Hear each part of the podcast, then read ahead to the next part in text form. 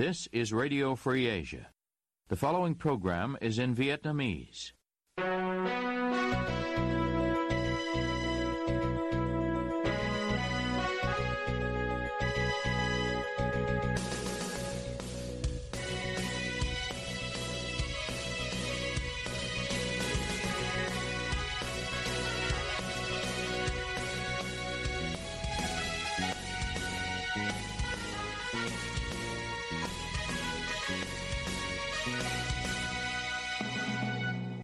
Đây là Đài Á Châu Tự Do, phát đi từ thủ đô Washington, D.C., Hoa Kỳ. Toàn ban cùng Nguyên Lam xin kính chào quý thính giả.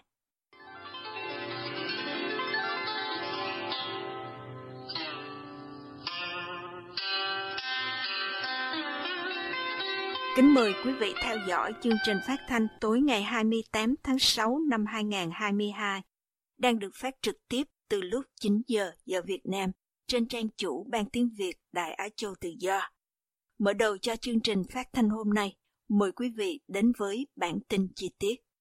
Hôm 27 tháng 6, tổ chức BPSOS cho đăng tải đoạn video bài phát biểu của bà Bùi Thị Kim Phượng, vợ của tù nhân lương tâm Nguyễn Bắc Chuyển, gửi tới Hội nghị Thượng đỉnh về tự do tôn giáo quốc tế năm 2022.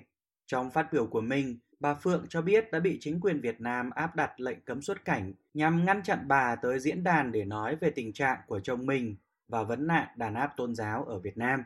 Ông Nguyễn Bắc Chuyển bị bắt hồi tháng 7 năm 2017 dưới cáo buộc âm mưu lật đổ chính quyền và bị kết án 11 năm tù trong một phiên tòa diễn ra tại Hà Nội hồi tháng 4 năm 2018.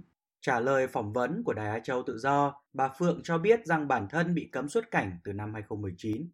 Này, vào năm 2019 á, thì tôi được Quỹ hội Tự do Tôn giáo Quốc tế mời dự cái hội nghị. Nhưng mà đến sân bay Tân Sơn Nhất thì tôi bị chặn xuất cảnh. Thì hôm đó họ lập biên bản thì họ nói rằng lý do là tôi bị chặn xuất cảnh là vì à, lý do an ninh và trật tự an toàn xã hội. Thì xong về tôi cũng làm đơn khiếu nại à, đến bộ công an rồi bên cục xuất nhập cảnh.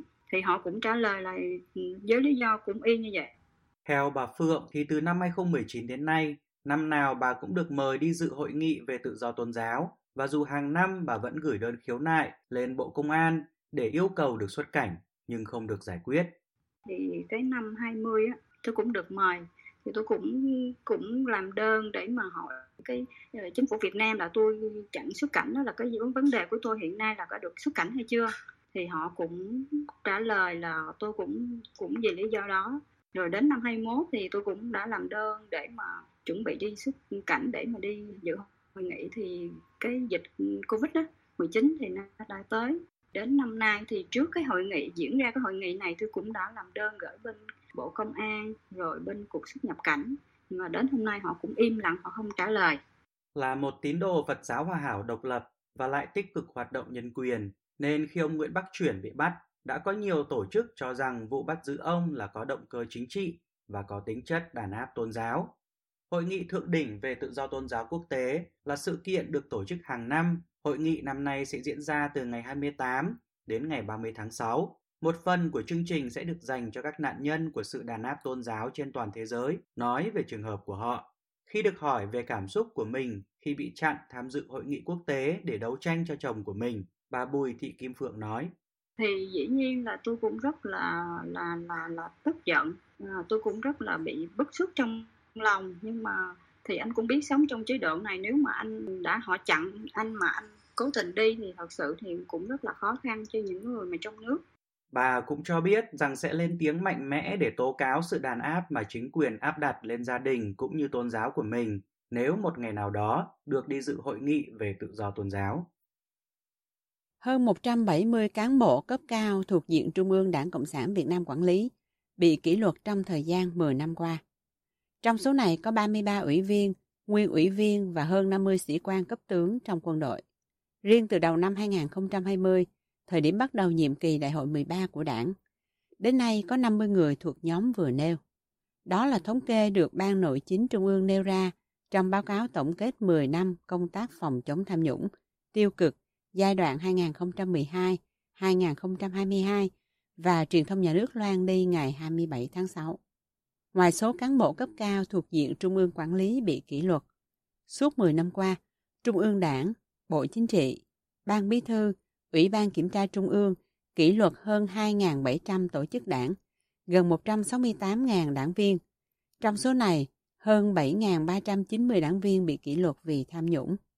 Báo cáo của Ban Nội chính Trung ương sẽ được chính thức trình bày tại Hội nghị toàn quốc tổng kết 10 năm công tác phòng chống tham nhũng. Theo kế hoạch, sự kiện này sẽ diễn ra vào ngày 30 tháng 6 tới đây.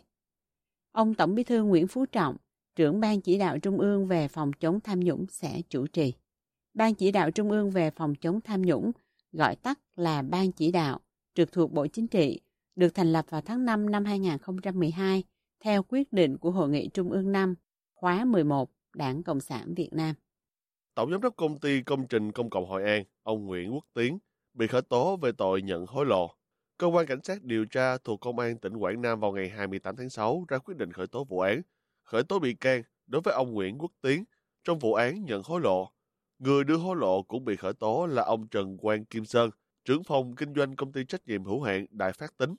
Vụ việc được cho biết vào năm 2019, Sở Giao thông Vận tải tỉnh Quảng Nam tiến hành thí điểm vận chuyển hành khách du lịch bằng xe điện 4 bánh ở thành phố Hội An. Dự án này sẽ có tổng cộng 120 xe điện, giai đoạn đầu có 30 xe.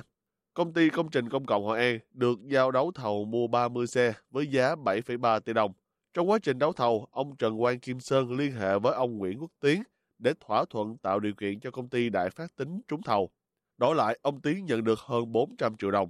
Vào ngày 16 tháng 6, cơ quan chức năng ra lệnh giữ người trong trường hợp khẩn cấp đối với cả hai ông về hành vi đưa và nhận hối lộ. Tuy nhiên, hiện ông Tiến đang được tại ngoại, cấm đi khỏi nơi cư trú với lý do được nói đã thành khẩn khai báo và khắc phục hậu quả với số tiền đã nhận. Phía Trung Quốc vừa quyết định cho thí điểm nhập khẩu trở lại một số mặt hàng nông sản của Việt Nam tại cửa khẩu Kim Thành, tỉnh Lào Cai sau 4 tháng ngưng nhập vì COVID-19. Truyền thông nhà nước cho biết việc thí điểm được bắt đầu thực hiện vào ngày 27 tháng 6 với ba loại trái cây là vải thiều, xoài và thanh long. Chín xe chở nông sản được thông quan thí điểm để đánh giá mức độ an toàn phòng chống dịch. Trung Quốc hiện vẫn thực hiện chính sách không Covid và điều này đã dẫn đến việc nước này ngừng nhập khẩu các mặt hàng nông sản của Việt Nam qua cửa khẩu biên giới nhiều lần trong suốt thời gian dịch bệnh COVID-19 hai năm vừa qua. Tại cửa khẩu quốc tế đường bộ số 2 Kim Thành, từ ngày 17 tháng 2, các mặt hàng nông sản, nhất là hoa quả tươi đã bị tạm dừng thông quan. Trước khi có thông báo ngừng thông quan, tại cửa khẩu này vẫn có khoảng 350 xe tải chở hàng đang nằm chờ để xuất sang Trung Quốc. Toàn bộ các hàng hóa vẫn được xuất khẩu sang Trung Quốc nhưng phải kiểm tra y tế, xét nghiệm, test nhanh kháng nguyên để phòng ngừa COVID-19. Việc Trung Quốc thực hiện chính sách không Covid, phong tỏa nhiều thành phố đã dẫn đến tình trạng hàng ngàn xe container chở hàng nông sản của Việt Nam bị dồn ứ tại các cửa khẩu tỉnh Lạng Sơn hồi đầu tháng 1 vừa qua. Lúc cao điểm, theo báo chí nhà nước, có đến khoảng 4.000 xe container chở hoa quả bị tắt tại đây. Nhiều loại trái cây không chờ được lâu đã bị hỏng phải đổ bỏ. Báo chí nhà nước và các nhà xuất khẩu hồi đầu năm cũng kêu gọi người tiêu dùng trong nước mua trái cây ủng hộ vì không xuất được sang Trung Quốc. Trong vòng một năm qua, giới chức Việt Nam và Campuchia đã hồi hương khoảng 400 công dân Việt Nam bị lừa bán sang lao động bất hợp pháp tại xứ Chùa Tháp. Người phát ngôn Bộ Ngoại giao Việt Nam Lê Thị Thu Hằng nói với báo giới thông tin này hôm 26 tháng 6 vừa qua. Các nạn nhân được cho biết bị bọn buôn người lừa qua các quảng cáo trên mạng xã hội Facebook, Zalo, hứa hẹn họ sẽ có công việc lương cao lên đến vài ngàn đô la. Nạn nhân thường là những người không có công việc ổn định. Các nạn nhân bị đưa lậu vào Campuchia qua đường không chính thức và được gửi đến làm việc ở các công ty có vốn đầu tư nước ngoài. Chủ của các công ty này thường yêu cầu các nhân viên Việt Nam của mình lập các tài khoản xã hội giả, là các mạng chuyên về đầu tư tài chính hoặc thương mại, với mục đích để lừa tiền các khách hàng cả tin. Nếu những nhân viên người Việt này từ chối làm việc, thì họ sẽ bị đánh đập và bỏ đói. Một số trường hợp phụ nữ Việt Nam bị đem bán sang Campuchia để bán dâm. Các nạn nhân cho cảnh sát biết bất cứ ai muốn trở về Việt Nam đều phải liên hệ với gia đình và trả tiền chuộc từ 80 đến 100 triệu đồng. Báo nhà nước Việt Nam cho biết, tình trạng người Việt bị lừa bán sang Campuchia thời gian gần đây đang gia tăng. Bộ Công an Việt Nam mới đây đã ra khuyến cáo công dân nên thận trọng với những lời mời đi làm ăn xa hoặc rủ hợp tác làm ăn với những hứa hẹn dù dỗ thu nhập cao trong các nhà máy, cửa hàng, quán bar, giúp việc ở nước ngoài hoặc lấy chồng nước ngoài giàu có. Bộ Công an đề nghị các cơ quan tổ chức đẩy mạnh công tác tuyên truyền, tập trung vào các nhóm có nguy cơ cao trở thành nạn nhân.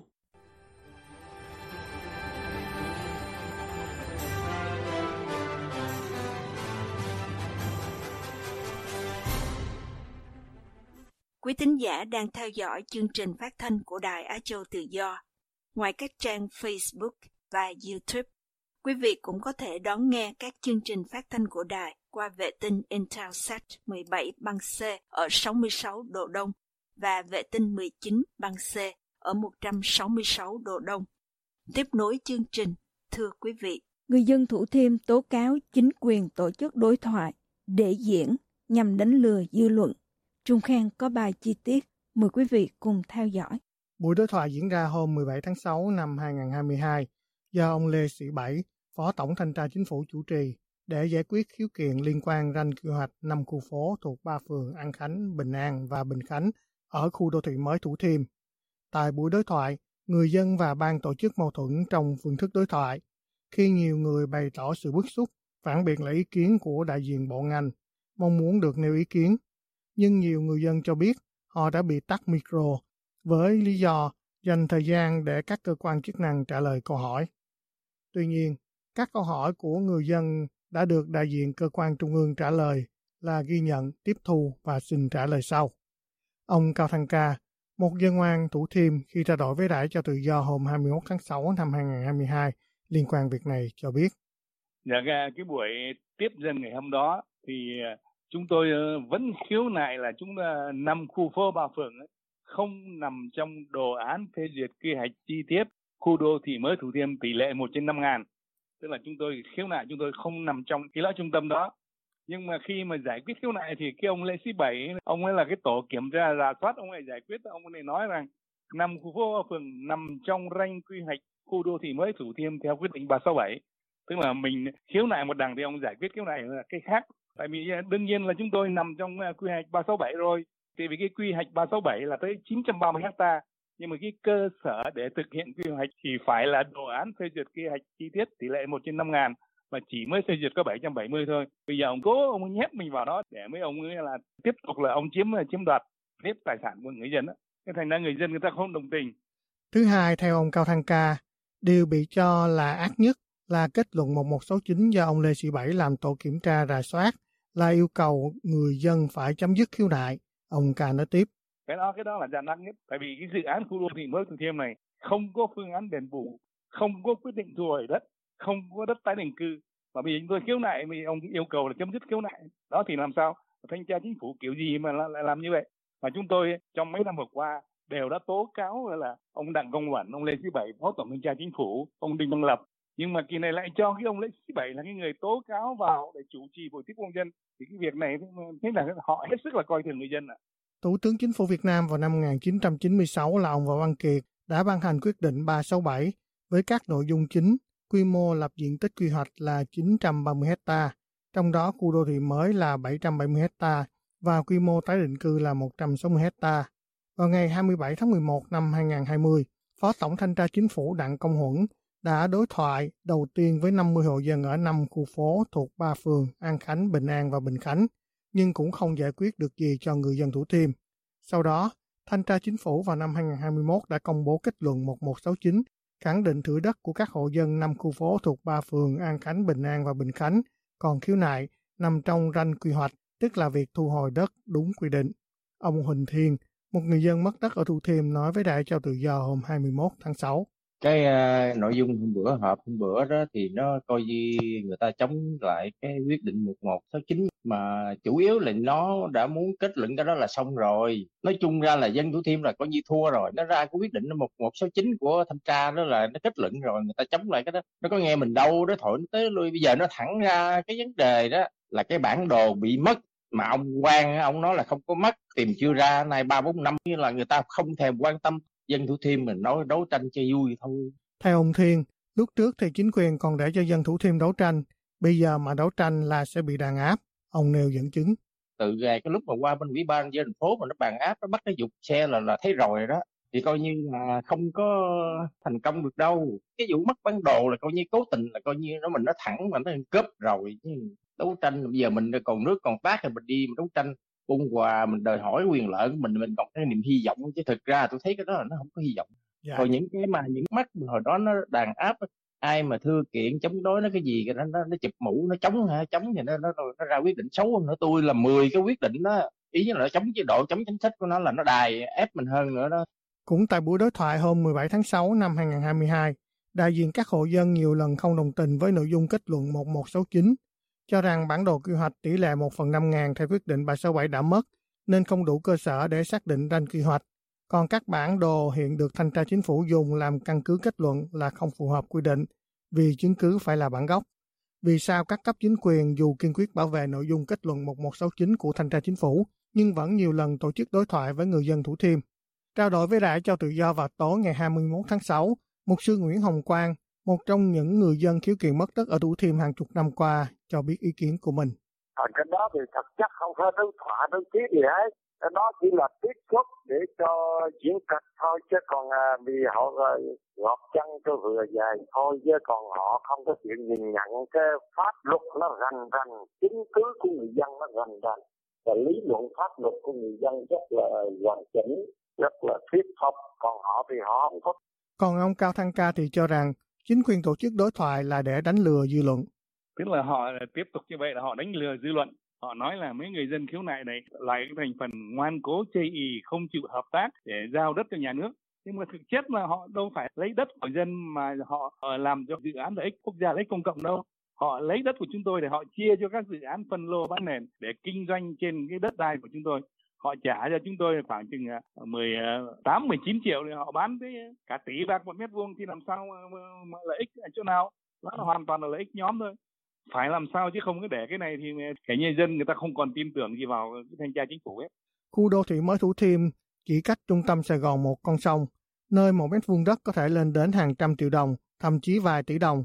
Tuy nhiên, theo báo chí trong nước, mức đền bù chỉ hơn 18 triệu đồng một mét vuông vào năm 2009 được cho là không hợp lý, vì chủ đầu tư có đất đã bán lại với giá 350 triệu đồng khi đó. Chính quyền thành phố Hồ Chí Minh đã nhiều lần đối thoại với người dân Thủ Thiêm, tuy nhiên đến nay người dân Thủ Thiêm vẫn chưa được giải quyết thỏa đáng. Ông Cao Thăng Ca cho rằng muốn đối thoại thành công thì phải có một cơ quan thứ ba làm trọng tài. Muốn đối thoại mà nó triệt để thì phải ít nhất là phải có một cái người ờ, đứng ra làm quan tòa. Người dân người ta đang khiếu nại thanh tra chính phủ mà để khiếu nại với người bị khiếu nại thì làm sao mà khách quan vô tư được. Phải có một cái cơ quan trọng tài đứng ra phân xử ai đúng ai sai, sai chỗ nào, đúng chỗ nào thì mới có thể đi kết quả được. Còn đây người ta làm sai mà người ta cứ ép chúng tôi là phải theo cái sai của họ thì đương nhiên cái chuyện này thì không ai thể ai chấp nhận được. Người ta là chỉ muốn lừa cấp trên và lừa dư luận thôi. Còn người dân thì người ta hiểu quá rõ rồi. Và người ta đổ thừa. Cái ông như ông lê sĩ bảy ông đổ thừa là là các bộ ngành sau khi mà đã họp ba bốn lần rồi đều đã thống nhất cái những cái kết luận của thanh tra chính phủ. Mà khi mà tiếp dân thì người ta chất vấn các bộ ngành thì các bộ ngành bảo hôm nay chúng tôi mới tiếp cận hồ sơ lần đầu cho nên chúng tôi phải về nhà nghiên cứu xem xét lại thì mới trả lời được. Theo ông Cao Thăng Ca, Toàn bộ việc đối thoại với người dân Thủ Thiêm mất đất rõ ràng là hành vi lừa đảo. Chính quyền thành phố Hồ Chí Minh bắt đầu tiến hành giải tỏa khoảng 14.600 hộ dân với hơn 60.000 dân khẩu ở Thủ Thiêm từ khoảng năm 2012 để tiến hành xây dựng khu đô thị mới Thủ Thiêm rộng 730 hecta bên sông Sài Gòn. Nhưng sau hơn 20 năm thực hiện, dự án vẫn gặp khó khăn tại một số nơi khi hàng trăm hộ dân Thủ Thiêm nhiều năm qua đã khiếu kiện lên tầng trung ương, yêu cầu giá đền bù hợp lý phản đối việc giải tỏa sai quy định của giới chức thành phố.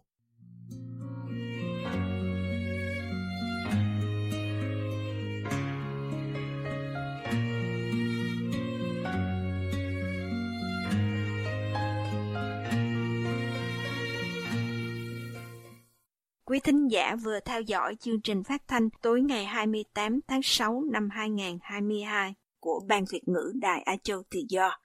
Ứng dụng tin mới RFA trên điện thoại thông minh và podcast cũng có thể giúp quý vị theo dõi các chương trình tin tức thời sự bằng video hay audio của Đài Á Châu Tự Do. Quý vị quan tâm đến chương trình, xin gửi email về địa chỉ vietweb avong rfa.org. Toàn ban cùng Nguyên Lam cảm ơn quý vị đã đến với chương trình và hẹn gặp lại quý vị vào chương trình ngày mai. You have been listening to Radio Free Asia.